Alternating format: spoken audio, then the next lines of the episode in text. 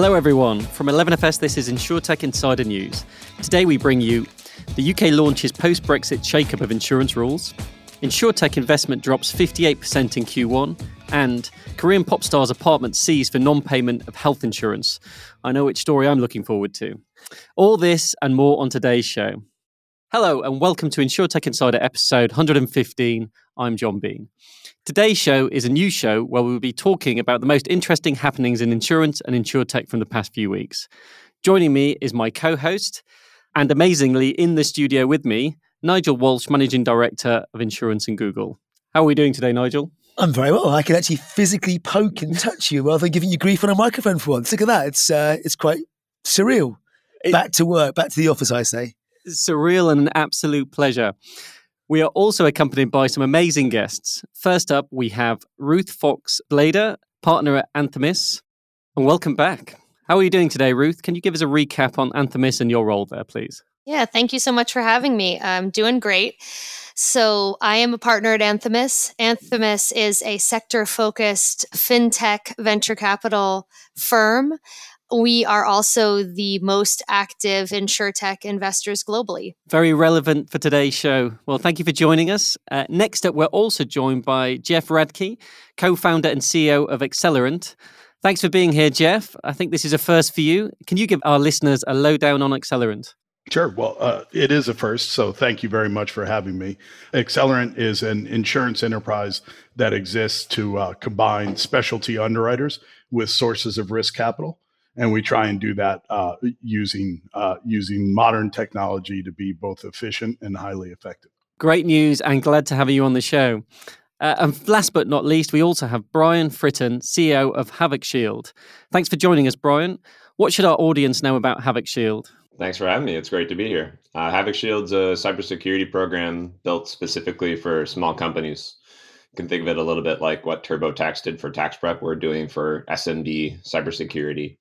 And uh, we entered the insurance market last year because we saw some problems with uh, the ability to coach small applicants through what is a growing set of requirements in insurance, as well as do the homework behind those requirements uh, with companies that don't have a security staff. So we're here to help. Well, thank you all for joining me. Let's get on with the show.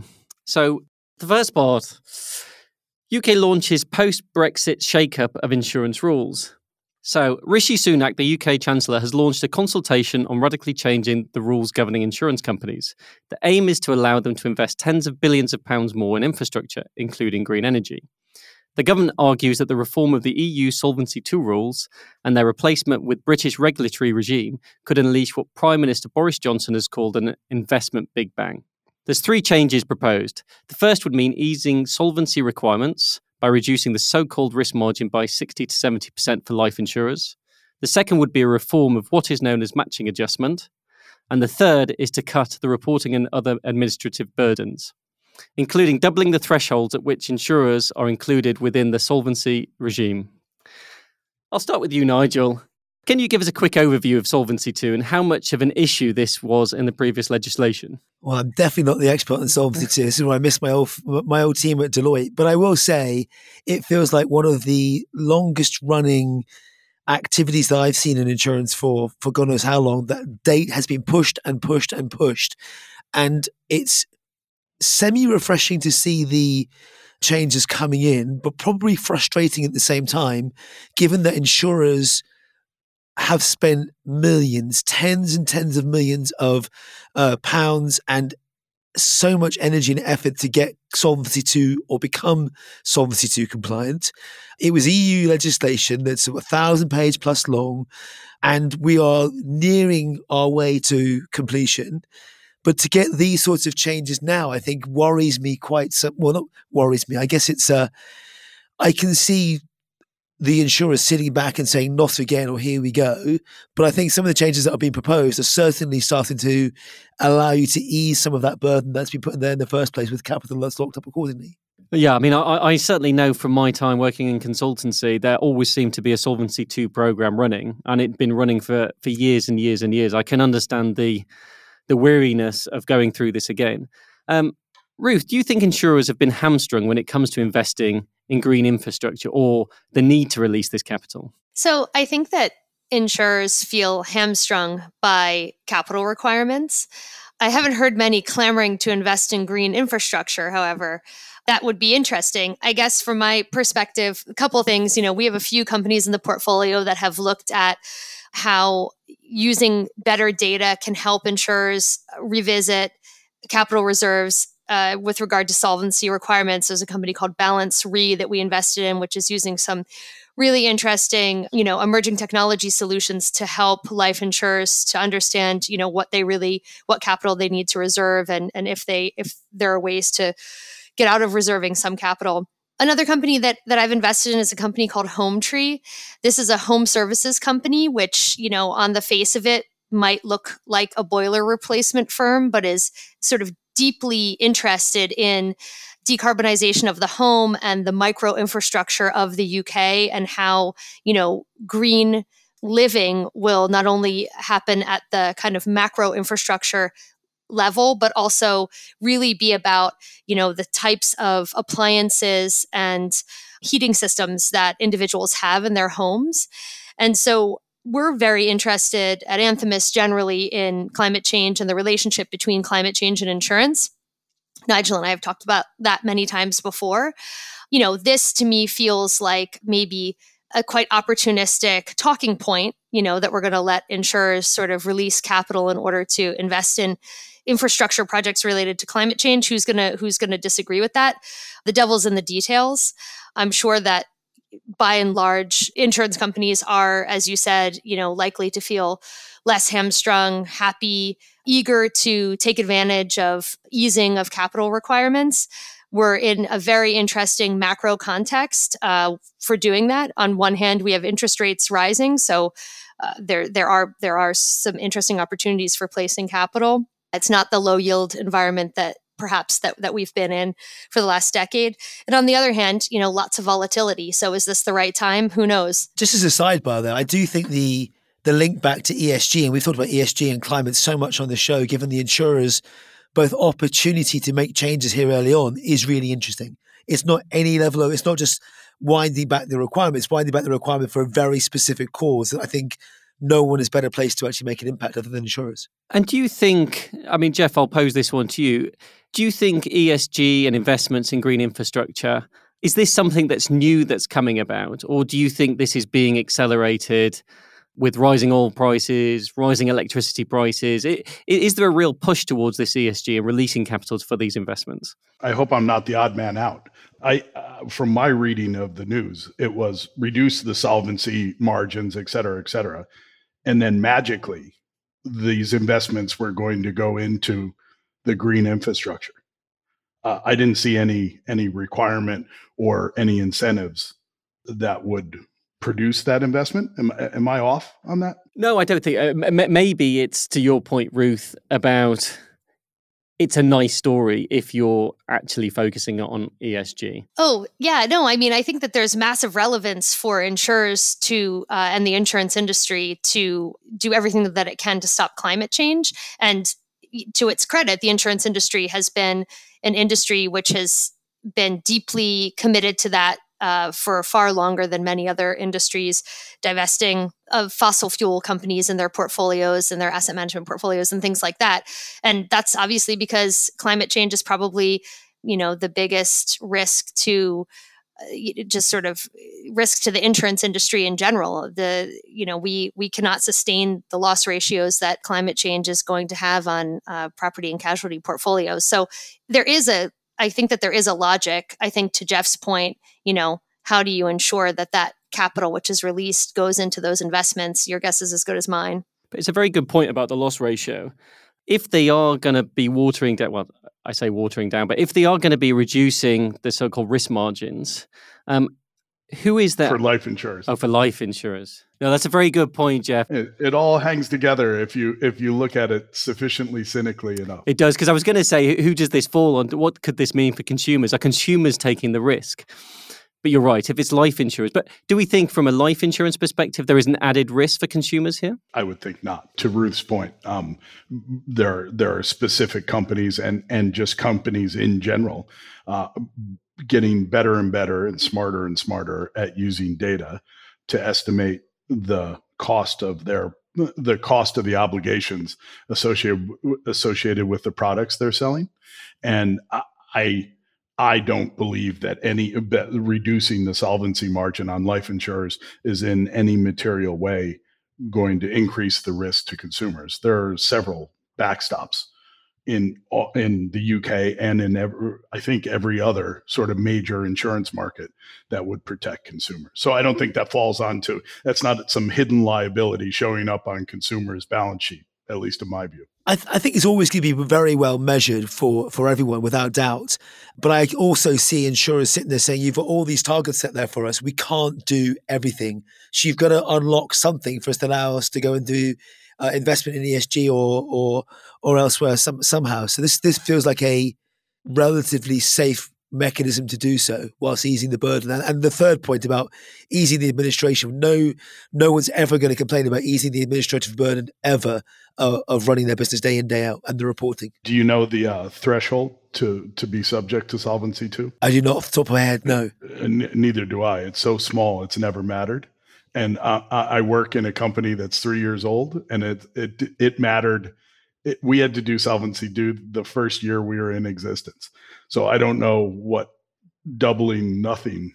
I, I think the threshold is so low that doubling that threshold will have very little impact on paperwork. Well, it's a good question, and and Brian, just to close this off, do you think these changes go far enough, or is there more that can be done? I think there's always more that can be done. I think it's a bit of a wait and see attitude in my mind with the changes. You know, with everything sort of moving into a territory where there's unknown risks and more volatility, uh, I think we'll see more attention on it. I agree. And I think UK isn't the only one looking at this. So in September, Brussels unveiled its own proposals for changing Solvency II. It said it would deliver short-term capital boost of 90 billion for European insurers, and this triggered concerns in Whitehall that the EU was moving faster than the UK. So I'm not going to descend into a Brexit debate, but wasn't the point of Brexit to be able to move quicker than the EU on these issues? But I'm going to leave that as a as a statement rather than a question as we move into our next topic. Next, we're talking about insuretech investment. So it drops 58% in Q1, yet the deal flow stays high from the Insurtech Insider. So global investment in InsureTech dropped nearly 60% to 2.2 billion in quarter one from a record-breaking 5.3 billion in the prior quarter, according to the Gallagher Reinsurance Global InsureTech report. Despite the drop in investment, the report does also state that the number of deals remained historically high. InsurTech's closed 143 deals in Q1 2022, which is the same as Q4. So, despite the same number of deals, there was a 60% drop. The Q1 numbers follow a bumper year from InsurTech funding, with companies closing a record 564 deals and securing a total of 15.8 billion of investment through 2021. So, Brian, do you think the InsurTech industry should be concerned about the drop in capital, even if the deal flow is staying the same? Oh, I don't think so. I think what we're seeing here is just a longer deal timeline in a lot of ways. So curious to see what what Ruth thinks, of course. But in my world, as a venture seeking this type of investment, you know, there's still a lot of powder out there to be had, and there's still a huge focus in this area. And you know, the the world sort of pulling back, I think, from the panic of you know a very entrepreneur friendly environment into more of a balanced environment. And that's elongating some of the deal timelines but i think the powder and the capital is absolutely still there. To brian's point velocity deal velocity is definitely being impacted and you can read the data as that impact things are happening, but they're happening more slowly. I still think that we will do fewer deals this year. I don't think that we're going to eventually catch up. And, you know, I definitely think that there has been a correction, that there obviously uh, in the macro environment is a market correction happening that that's sort of trickling all the way down.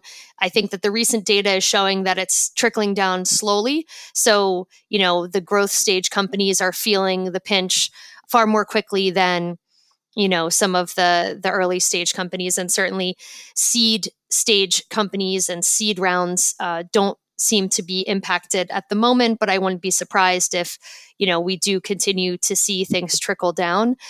You know there are a bunch of different reasons for that. I think there is still a lot of dry powder but if we have a, a macro environment, you know, where the S and P is at its lowest um, that, that it's been since 1934, there's the biggest drop since 1934, and we have you know continued land war in Europe, you know, a pandemic which doesn't seem to be sick of us yet. You know, there are a bunch of reasons why everyone is skittish, and there's been loose monetary policy, which has inflated asset prices, and we all are aware of that. So, in some ways, this correction is extremely healthy. I think that what we'll see and what we are seeing is a flight to quality.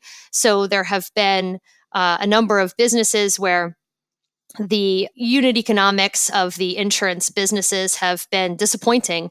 And public markets investors have taken a look at those and and you know with it with a different eye than perhaps uh, venture investors. And there's been some repricing of some of these i would say i would call them wave one insurtech darlings and I think that the wave two and wave three insurtech darlings will certainly emerge and that they'll learn a lot of lessons about, uh, you know, kind of how the, the type of thing that public markets investors look at and care about and building more sustainable businesses. I also think it's a lot less pressure on entrepreneurs to be raising rounds at healthy and sustainable valuations.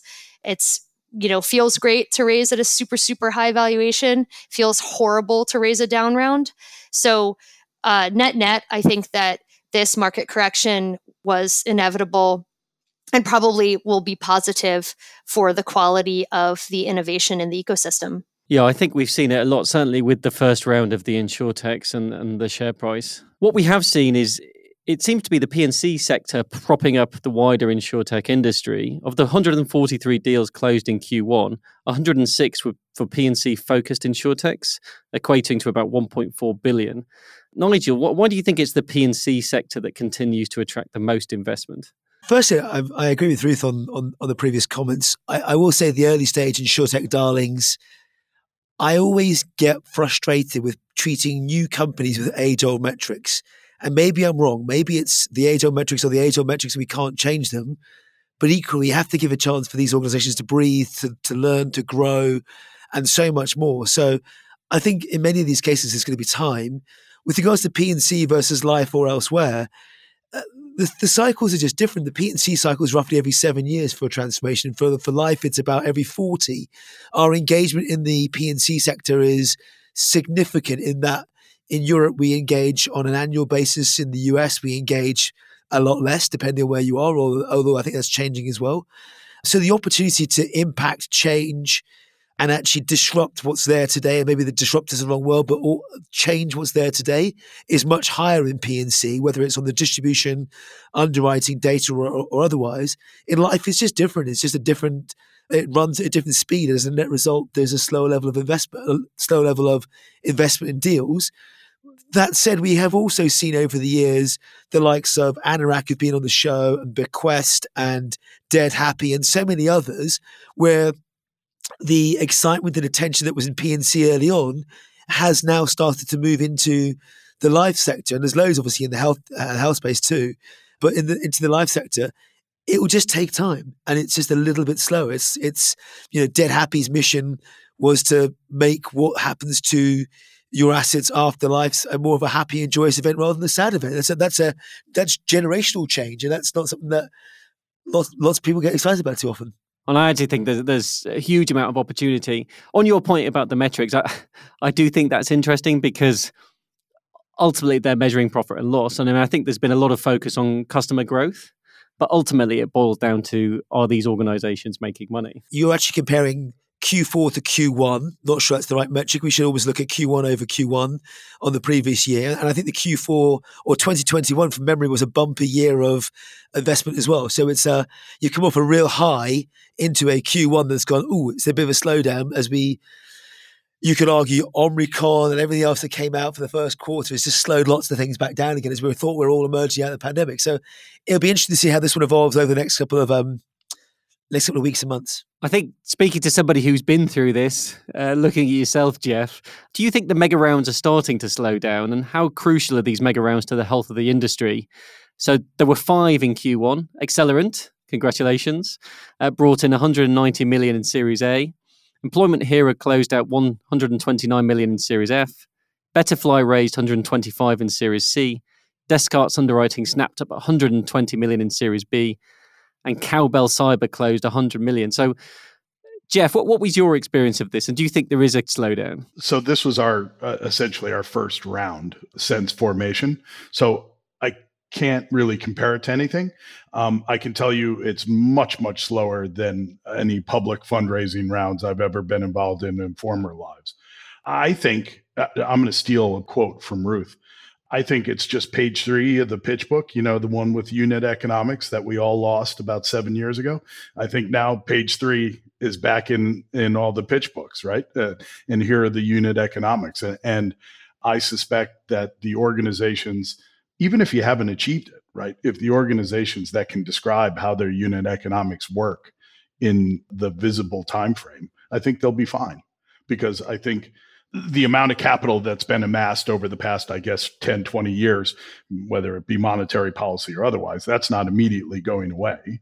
So I think there's going to be a lot of capital, as everyone has said, and they'll and it'll be attracted to opportunities that eventually will be able to turn their idea into a profitable business. So um, I, I guess I guess the the round slowed down somewhat, although I'm not sure it was noticeable. I guess what I did notice was a real focus on unit economics and um, towards the end of the cycle, so November, December, the discussions with with investors were contrast yourself with company X who was not a no longer a darling or contrast yourself with company Y who has problem X.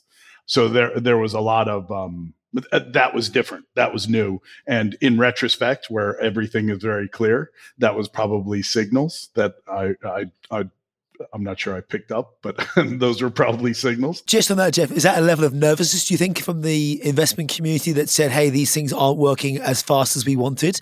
Or I, I, still think this is going to come true. The number of consolidations in the industry, you know, the, if you look at um, Lemonade and Metromile, I think it was a great way to go and acquire access to multiple states very, very quickly. Never mind about the economics of it, it was actually a route to get speed. So we've now opened up access to go do something. If you can then go and execute at the right pace, the opportunity is there for the taking. So is it a I don't know, is there a level of nervousness on one side and then a level of opportunity in the other, I think, through consolidation? Well, I, will do the first one uh, first. I think whether you're a reinsurance underwriter, an investor, or just any other kind of human, your natural tendency is what do they say? You're always fighting the last war. You're always trying to avoid the last set of mistakes that that it turns out you made or your predecessors made. So th- is that conservatism, I think that's sort of human nature on the first question. On the second question, as to consolidation, I think the vast majority of the insure tech activity is not full stack insurers. Full stack insurers are the ones that have that crippling delay in expanding geographically because of the regulatory delays which sort of, at least in my tortured mind, ties into the statistics overall, which is they get very easily skewed by big transactions because there aren't a lot of big transactions. And I, I think when you look at the summation, you're you're likely to jump to the wrong conclusions. Um, if you're, I think the way Ruth described it, she knows a lot more about it than I do. But the way Ruth described it, strikes me as the way it's likely to play out, right? Deals are a little longer. The big deals are always going to be full stack insurers. There aren't going to be that many of them. I love how they call 193 million a mega deal. I mean, it's just not, right? You could hardly get an insur- uh, an investment banker to call you back if you were going to do a bond offering for that much. So I think things are slowing down. Unit economics matter, and maybe some of the hubris has been let out. I don't know, Ruth. I, I, sort of paraphrased you. I don't know if I got it right. Yeah, no, absolutely. I think I agree with your point about, you know, not getting called back by an investment banker about a bond offering. But at the same time, these aren't investment bankers. You know, venture investors are a different breed. And I think venture investors will continue to look for really exceptional opportunities. And the insurance industry is one of the largest, you know, industries in the world. Uh, there are very few kind of trillion dollar opportunities. It is a vastly under technologized. I don't know if that's a word made it up but it's you know it's not it's not digital enough there's a lot of efficiency we don't use our data you know half as well as we could we're not using contemporary technology there's a just a lot of wood to chop and so while i recognize um, that you know some of the skepticism uh, based on the public markets offerings of 2020 and 2021 which are now largely by and large trading below their listing prices and you know some of the frothiness of the venture market and the in general and the fintech market specifically is valid I think that there's just still so much opportunity. I'm incredibly optimistic. And we also have investors which are far more educated than ever before. You know, we had generalist investors investing in insurtech who didn't really know what a combined ratio is. I'm very impressed by the sophistication of generalist venture investors when they talk about insurtech to me in diligence calls. So, you know, I think we're at a different a different phase. Uh, again, I think it's a healthy phase, and I think that that the the correction and the consequential kind of flight to quality means that we're all going to see some really, really interesting stuff. Yeah, I, I, couldn't agree more. I don't think it's going away. I think it was just because of the record year last year. I mean, you know, even if you look at the early stage funding, the entire year total 2.2 billion, which is almost as much as all insurtech funding recorded in 2017. So, you know, despite the figures being lower than last year, there is still a massive upward trend from where we were three, four, five years ago. So, yeah, I can't see it slowing down at all. That's it for the first section of the show. So, we're going to take a quick break. We will be back very, very soon. How will Web3 unlock the future of financial services and change the way we think about money? Our first ever Web3 report takes a deep dive into the biggest conversation taking place in finance, unpacking tokens, stablecoins, ESG, DAOs, DeFi, regulation, and so much more. We also take a look at the opportunities it presents for your business. For crypto natives and newbies, head to 11fs.com forward slash Web3 report to download it today and get Web3 ready. Welcome back. Let's get on with the show. Next, insurtech startup Turtlemint bags $120 million as valuation tops $900 million. Indian insurtech startup Turtlemint has raised 120 million, led by Amansa Capital, Jungle Ventures, and Nexus Venture Partners. The online platform for buying insurance has closed the current financing at around 900 to 950 million valuation. Turtlemint intends to use the fresh funds to expand into new geographies like Southeast Asia, scale its leadership team, and strengthen its product line. Founded in 2015, Mumbai based Turtlemint is a platform that helps financial advisors understand and distribute insurance to their community of customers. So, according to the 2021 report from BCG, India's insurtech funding has seen an increase from a modest base of 11 million in 2016 to 800 million in 2021. So, it kind of tracks along the same themes we've just been discussing. I'll start with you, Brian. Is India one of the most attractive markets for companies looking to expand globally?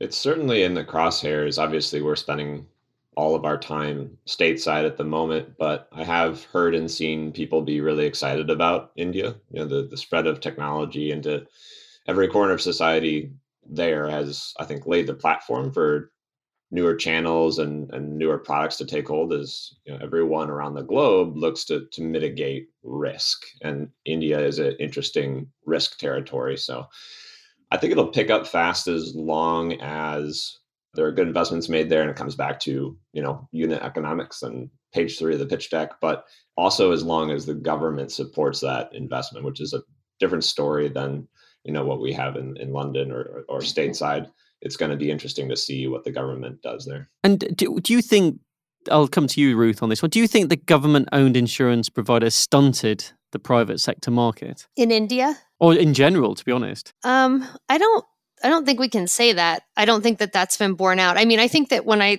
when we think about India, one of the things that always strikes me, and I probably should have looked it up before the show, but you know, Policy Bazaar was the first insurtech unicorn. That's an Indian company. I mean, I think that this kind of growth and funding is explained by a few things. There's what are venture investors looking for?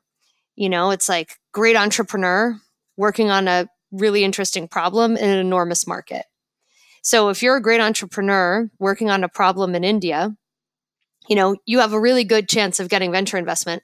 And then I think that what's happened over the last year or so is as we look at how frothy the valuations have gotten, particularly in the US, investors have been a little bit more, I would say, less hesitant to go into markets that feel really powerful and and where deal pricing um, has you know remained a little bit more in line with uh, the risk associated with it.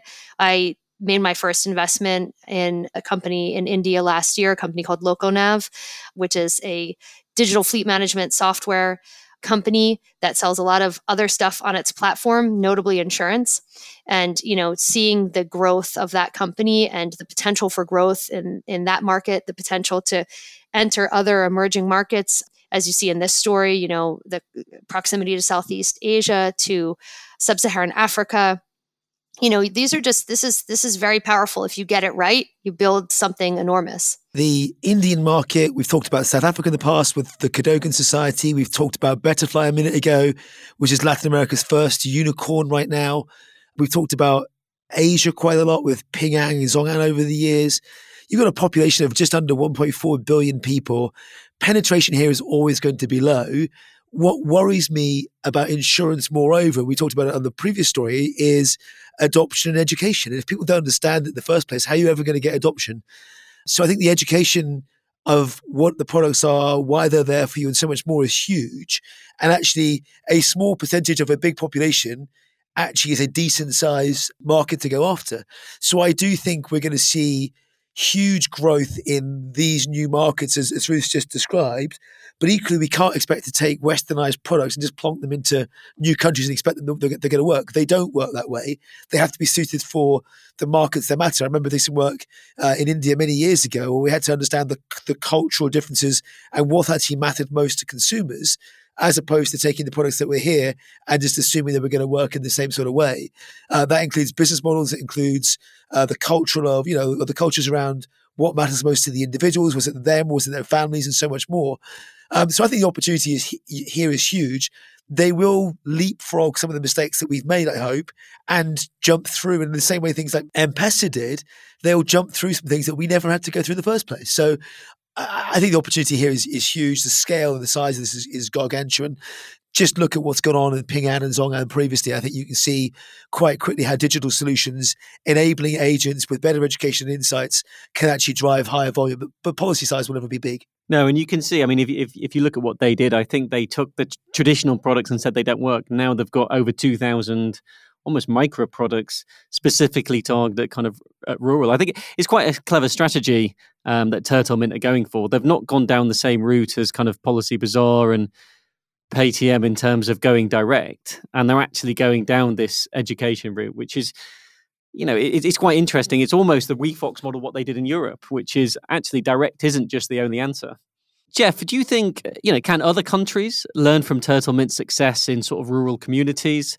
I don't know if this is something that would, this model would carry over to the US. You know, can this be applied, do you think, in the, over in, you know, in the States? No, I, I think they're fundamentally such different markets. The rural market in the US is actually relatively heavily serviced by intermediation and, and, and general insurance product uh, availability is relatively high. If they're serviced, uh, is there lack of education? Do you think in insurance products? Is, is this a place where it could operate, or do you think that actually they're very well serviced and very well educated? I think they're well educated on uh, what we would describe as the property and casualty risks, especially on the commercial side where we p- spend most of our time at Accelerant you need a license for virtually anything or everything, right? And uh, almost always insurance requirements come along with that. And we may mutter and complain a little bit about those insurance requirements, but generally they act as a very quick and sharp form of education. Uh, you know, thou shall have uh, this kind of these kinds of insurance. Um, I think perhaps yeah, again, I think we're talking about uh, apples and oranges, uh, is my perception. Um, I've always I've always thought about and heard others think about uh, India as being this uh, sort of this perfect spot where size, geographic uh, proximity, um, this this enormous untapped rural market, but by the same time, quick willingness to adopt technology, and it's really where I've always heard it said to me that India is where the next seven big ideas about, especially distribution, are going to be discovered. right? The stuff that doesn't work in the US or doesn't work in the UK, but would work in uh, over so many millions and billions of people elsewhere. I, I, do think on that though, you've got opportunity to bring stuff back from India, from Africa, and elsewhere. We've talked about micro insurance quite a bit over the over the years and shows on on this, and I do think back to the utility of insurance, if I'm allowed to use that word. The whole concept of micro, whether it's gig economy, whether it's moving from A to B, but whether it's embedded, that whole micro concept that's been developed so well and so efficiently in these countries through necessity could be brought back to more developed countries and actually start to to chime in. Equally, you've got you know we talked about Betterfly. Their partnership with with Chubb shows how I'm going to say traditional carriers can partner with new organizations to create these new opportunities. So if I can't service them directly, I'll service them through a partnership. For sure. For sure. And I think we all know the biggest constraint to episodic insurance in those established markets is regulation, right? So I think to the extent that it's successful in another country, uh, it's always going to help with the argument with the regulators for sure. I'm going to I'm going to ask, pose a question to you, Brian, because I think uh, cyber is definitely probably a product line that you know has education or needs education, and, and you know, a lot of small businesses, a lot of people are probably underinsured or not adequately insured in this space. Do you think there's lessons to be learned in terms of education and bringing over these models to the US, especially for your product line? Yeah, absolutely, and and for sure, I think SMBs are are underinsured, and I think on the the policy side, there needs to be education about what does good coverage look like for your business. In cyber liability, I think that doing the homework, uh, I, I, would ascribe it to the success of security awareness training in the security industry, right? So we've done a better job in the security industry of training humans what a malicious email looks like and to not share passwords and and that sort of thing, and that has had a provable effect on you know the types of companies who do that training in their ability to defend against and weather uh, attacks. And I think that we need the same when it comes to what the requirements in cyber mean, uh, which are priorities for different types of policyholders. And again, I think that we're going to have to do a better job of being assistive in nature to those applicants and to policyholders um, dealing with changing requirements, not just sort of slam them on the table, but have to, um, you know, help walk them through uh, educating their firm what they mean, but also doing the homework behind them and, and, supplying an infrastructure of you know investable companies that that help them do that. And have you found a, a, way to reach out to these these clients and these customers? What what have you found that works in terms of education? Uh, I think it makes sense to put the broker in the driver's seat. Uh, you know, these are trusted advisors that the majority of these small businesses want to work with. Um, I'm not uh, uh, putting down the efficacy of a self-serve, you know, technology solution at all. But I think when it comes to education, you already have this relationship with your broker, uh, and it makes sense to me that we help educate that uh, distribution layer, and that's going to, you know, be a better conversation, a more tailored conversation uh, for these applicants, and we can certainly, you know, supplant that uh, and, and bolster that with self-serve types of technology that you know um, take effect after that conversation happens. Yeah, I couldn't agree more. And uh, certainly, I know it's a topic very close to Nigel's heart is education, and, and we do have it lined up for a future show. Moving on. Lloyds of London prepares to fight over picking up the tab for the 10 billion Russian seized planes. So, those who aren't aware, Russia has seized 400 foreign leased planes in Moscow following the invasion of Ukraine. Sources told the Telegraph that Lloyd's of London has hired global law firm Clyde & Co to investigate whether the insurance claims made by the aircraft leasers, which amount to a total of 10 billion US dollars, can be denied. AerCap, the world's largest leaser, has also geared up for a fight, reportedly hiring Clifford Chance as counsel to negotiate on claims worth 3.5 billion.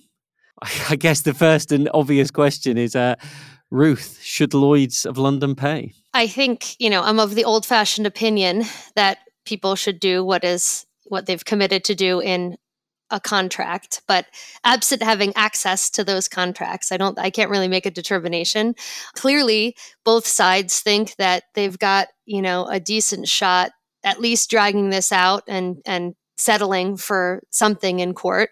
It's just a terrible situation, and uh, we no one predicted this. Even real experts on the region and people who really have their ear to the ground um, didn't predict and couldn't maybe couldn't have predicted uh, what we're seeing right now. This kind of feels like a sideshow in the context of of you know everything else that's going on over there. You know, I think that there's we've seen a few quite a few scandals of um, insurance companies trying to sort of worm out of things which seem to be included in policies, whether it was during the pandemic or um, or or you know in in the context of this war. And actually, there is a cost, I think, generally, even if these things are not legitimately included in policies, I feel like there is a cost to a brand sometimes of looking a little bit like they're on the wrong side of the consumer or the wrong side of history. So, you know, all of that stuff is being factored in, and there's probably the assumption that the news cycle is going to move very quickly, and ultimately it's going to get hashed out in the courts. And in any case, everybody's going to get a little and be disappointed, but it's not going to be quite as cataclysmic as the cost that it could be were they to pay it upfront right now. I think so. I think Ruth, you've nailed it. You, I mean, it's it's reputational damage no matter what. We as consumers, you know, I remember being in my old job and my mother-in-law's partner would always say, "Oh, I see your company's in the news again for bad news," and whether it's right or wrong, it's just in the news for the wrong reasons, and it gives us gives us a bad reputation. I feel something like this, back to your point about the BI cases in insurance during COVID. Again, you had some folks, depending on where you were, trying to do the right thing, others fighting it, ending up in court, and just frustrating consumers. Now, this is obviously a huge a huge number here. I'm not sure what's influencing the the hesitation. Is it the number that's stopping people, or is it actually the letter of the law as per the contract that none of us have seen on this on this uh, podcast? But is it the letter of the law that says actually we believe firmly that you are entitled to it or are not? And I think that's really important because maybe there's something there that says actually contracts for some things like this should be more transparent. And imagine if they were all transparent and we published them in the same way that we do legislation. We could go out there and say it clearly says that you either are or are not covered. But again, this goes back to uh, another comment I had a while back from someone that said some insurance contracts are ambiguous for a reason. I mean, it is reputational damage. I, I mean, most people go to Lloyd's of London because of the, the promise to pay. I think they they've got greater exposure because they've got the whole whole war and allied perils clause written in by the London market. I think to your point, which is it? Is is it the clause itself or the contract, or is it the amount? I, I can't think it's anything but the amount. I mean, Marsh said that Russia's seizure could surpass the September 11th, 2001 attack to become the biggest coverage loss in aviation history. I mean, we're talking about some absolutely phenomenal numbers. But you're right. I mean, ultimately, it's going to be reputational damage. We don't have a Lloyd's representative here, obviously, but but but the one thing I I would say is, if she or he were here, uh, she or he would say that they're having a debate about the coverage provided in the contract. Lloyd's certainly is not saying that because the number's big, inconveniently large, we're not going to pay it. The question is, is there coverage? I don't think there's any debate that that's the question. Is there coverage? And it sounds like either they'll come to a settlement or there'll be some sort of adjudication of whether whether there's coverage under the contract. But uh, the way because you, you set precedent, the, right? Uh, a little bit, and also the way you said it sounded like ooh, boy, that's uh, that loss is quite big. I think I'll contest that one. But going back to Brian's world, I remember the attacks in London, the terrorism attacks. They tried to make some claims about the uh, access to property post closure by the police. And I believe that was limited or not paid out at the time because there was no physical damage to a property. So they're almost hanging on the wording, which obviously is what we're talking about here, and using that in a way that felt wrong it felt like we were we felt like we were wriggling out of things to the general consumer as opposed to uh, doing the right thing given the circumstance. Same as non-denial of access in COVID. It wasn't any physical damage; it was non-denial through um, not being able to, but by the national lockdowns world over. I, I don't know how you'd sell an insurance policy that would pay off based on how people feel. Hey, we've, we just found the new market, Jeff. Yeah. what we need is a reinsurer. and unit economics, unit economics to make it work. How are you feeling? Yeah, perhaps, perhaps. Yeah, I'm not, I'm not suggesting that Lloyd's will regain on any con- any kind of contracts, but the, the numbers are quite eye watering. Yeah, well, th- that's true too. That's true too. Okay, qu- a question for you. You know, it, we started with should Lloyd's pay? What happens if we get the planes back at the end of this? Yeah, no, my my one thing is that's that's where my head was going at is we could be sitting in this case and the government incentives that we have to get those planes back, you know, those those negotiations can happen really at any time. And in my head, you know, that that has an immediate and direct and probably kind of a weird impact on what the damages end up being. Uh, so that's kind of the only thing I had to say about it. But it's it's going to be a weird one if that happens. I ain't flying in them. no. Well, there, there is always an argument of ultimately who pays. And one of the things that was stated was that as flying's got safer, those premiums have come down, leaving the industry unprepared for for the events of the loss of hundreds of planes. And since February, the cost of insurance for aircraft seizure and other war related risks has tripled, according to the insurance broker Marsh. Uh, insurers typically must cover the cost of individual accidents and equipment failure or damage to an aircraft. So I think uh, ultimately the question of who ends up paying is it always kicks back to the consumer, which is a real shame in this this instance. Nigel, do you think this will lead to a serious shakeup of the aviation industry? Serious? No. We'll shake up possibly, but every event that we gain new information from is a new input into how we write, how we word, how we ensure going forward. It's just new insights that we have. As we get more data, as Ruth talked about earlier on, we have more insights into climate, into weather, into accident, into EV. It's just new data. Agreed. Couldn't agree more. And I, unfortunately, I think the increased costs are a reality of the war in Europe, which is obviously just terrible. Uh, for more impact on the invasion of Ukraine on the insurance industry, you can go and listen to episode 113 of InsurTech Insider, where we discuss this topic in depth. And I'm hoping it's not one we have to discuss much longer. Now it's that part of the show where we round up some of the other big stories that we just didn't have time for, but we still think they deserve a mention. Nigel, do you want to get us started? Absolutely. Let's go. So, over to Europe. Italian BeSafe Group secures 1.2 million euros for its insurtech for the travel industry. I'm actually excited by this one, given that it's a clear sign that travel is back on the cards. So I'm quite excited for this. The round was jointly underwritten by CDP Venture Capital through its acceleration fund and Prana Ventures. Every traveler has the same fear when booking a trip cancellations and loss of money. Hotels and accommodation providers also have the same worries, and BeSafe was created precisely to remove this stress while at the same time providing the accommodation structures with a guarantee of payment thanks to a rate with cancellation insurance included. Uh, again, another example of embedded insurance. Added to that, the travels back. It has to be good for everyone. John. Yes, and another story Tokio Marine, a Tokyo headquartered insurance corporation, launched its 42 million corporate venture capital CVC fund, dubbed Tokio Marine Future Fund, to invest in early stage startups around the world. The Palo Alto based CVC fund will write checks worth between $500,000 and $3 million into seed and Series A rounds across a number of sectors. Yoshi Yoshida, who leads the CVC fund, said there are often cases where Tokio Marine sees very promising companies or product ideas that are too early to support as a customer. The fund has partnered with the World Innovation Lab, a Silicon Valley and Japanese venture capital firm with roughly 1.5 billion assets under management to drive the CVC's investment strategy and process.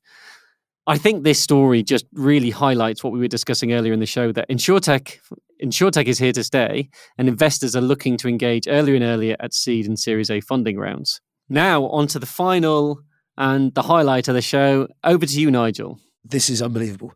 BTS's, I even know who BTS are. That's how old I actually am. But BTS's Jimin's apartment is seized for non payment of health insurance. Big Hit admits a company error. Uh, BTS's agency Big Hit addresses reports about Jimin's apartment being temporarily seized owing to unpaid health insurance premiums. That feels quite excessive. I mean, Jeff's face, if you can see it right now, is kind of screwed up going, You've taken my house because I couldn't pay my Anyway, uh, on April 24th, Korean news outlet Biz Hankook reported that the National Health Insurance Service had seized his apartment on January 25th as the singer had not paid his health insurance premiums. I'm not even going to go into this. It feels like a case of I missed my bill, whoops, and they've gone into a little bit of an extreme situation to get it back. I have no idea whether or not they actually managed to get it back. Big Hit Music responded with a statement saying the company had made an error. Feels like the old days of not paying for my domain name and someone else nicking it, which we all saw years and years ago too. Let's not dwell on it. Jimin I hope you've got your apartment back or you've bought another one. John, back to you. Thank you, Nigel. Well, that wraps up the news for this time. Where can our listeners find out more about you? We'll start with you, Ruth. So you can follow me on Twitter. My Twitter handle is Fox News. That's F O X E underscore news. The best handle ever. I didn't, I didn't expect that one. Brian, yourself. Yeah, I do not have as cool of a Twitter handle, but also Twitter. Uh, just first initial, last name, B. Fritton, and the company's at Havoc Shield. And Jeff, how about you? I think uh, the Accelerant website, accelerant.com. Fantastic. And Nigel, this one always makes me laugh. I'm going to give you today a Mr. Insurtech at google.com. Do you really have that, Nigel? I really have that, Jeff. You can email me at Mr. You- Insurtech. Would you like to sell it? No. you can also find me on Peloton at Mr. Insurtech. Okay. Well, no, you can't sell it now. It's a whole theme. You have to. You have to keep. I'm it's a branded. set. I'm branded. Copyrighted, Mr. Insurtech. Indeed. And finally, you can find me at uh, John Bean on LinkedIn, or you can contact us at 11FS. I'd like to say a big thank you to all of my guests. Thank you for listening. If you like what you've heard, subscribe to our podcast and don't forget to leave us a review. It helps us to make it better and also helps others find the show. As always, if you want to join the conversation, find us on social media. Just search for 11FS or Insurtech Insider, or you can find us on Twitter at InsTech Insiders or email podcasts at 11fs.com. Thank you very much. Have a fantastic rest of week and goodbye.